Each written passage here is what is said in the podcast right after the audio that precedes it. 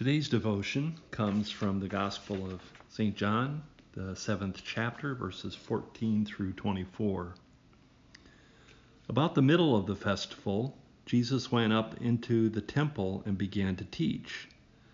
The Jews were astonished at it, saying, "How did this man have how does this man have such authority in learning when he has never been taught?" Then Jesus answered them, my teaching is not mine, but his who sent me. Anyone who resolves to do the will of God will know whether the teaching is from God or whether I am speaking on my own. Those who speak on their own seek their own glory, but the one who seeks the glory of him who sent him is true, and there is nothing false in him. Did not Moses give you the law? Yet some of you uh, yet none of none of you keeps the law. Why are you looking for an opportunity to kill me? The crowd answered, You have a demon who is trying who is trying to kill you. Jesus answered them, I performed one work, and all of you are astonished. Moses gave you circumcision. It is, of course, not from Moses, but from the patriarchs. And you circumcise a man on the Sabbath. If a man receives circumcision on the Sabbath, in order that the law of Moses may not be broken, are you angry with me because I healed a man's whole body on the Sabbath? Do not judge by appearances, but judge with right judgment. Jesus has been consistently explicating his identification with the Father that unity between he and God. Yet unbelieving Jews are still hunting for a reason to condemn and to kill Jesus. And it all seems to go back to the day when Jesus healed a lame man on the Sabbath.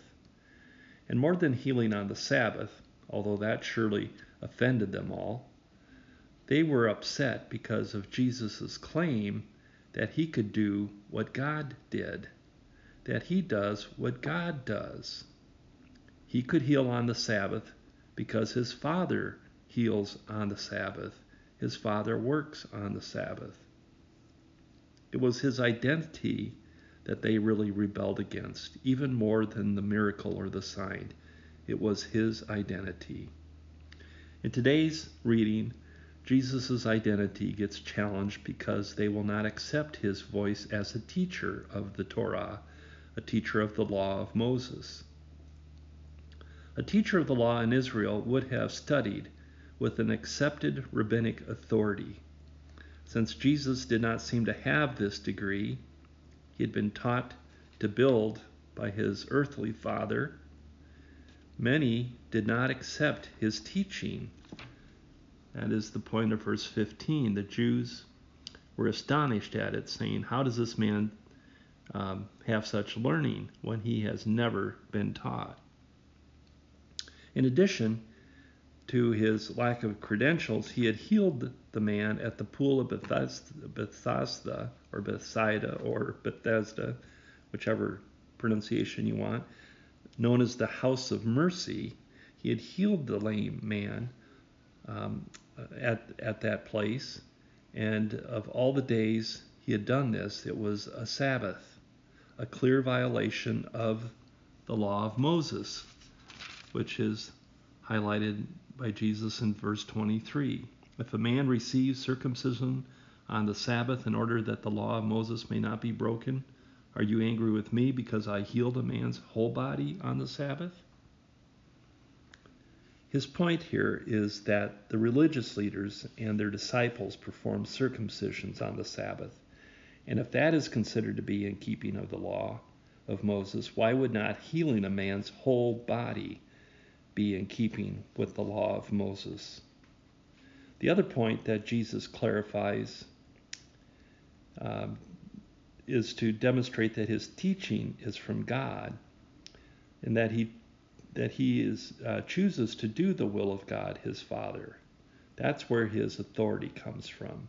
He doesn't have authority from a scribal or a rabbinic tradition, but he does have the authority to teach from his Father, God.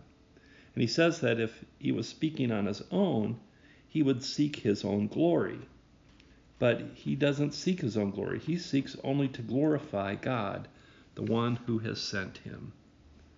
Therefore, there is nothing false in his teaching, even if he doesn't have the right credentials.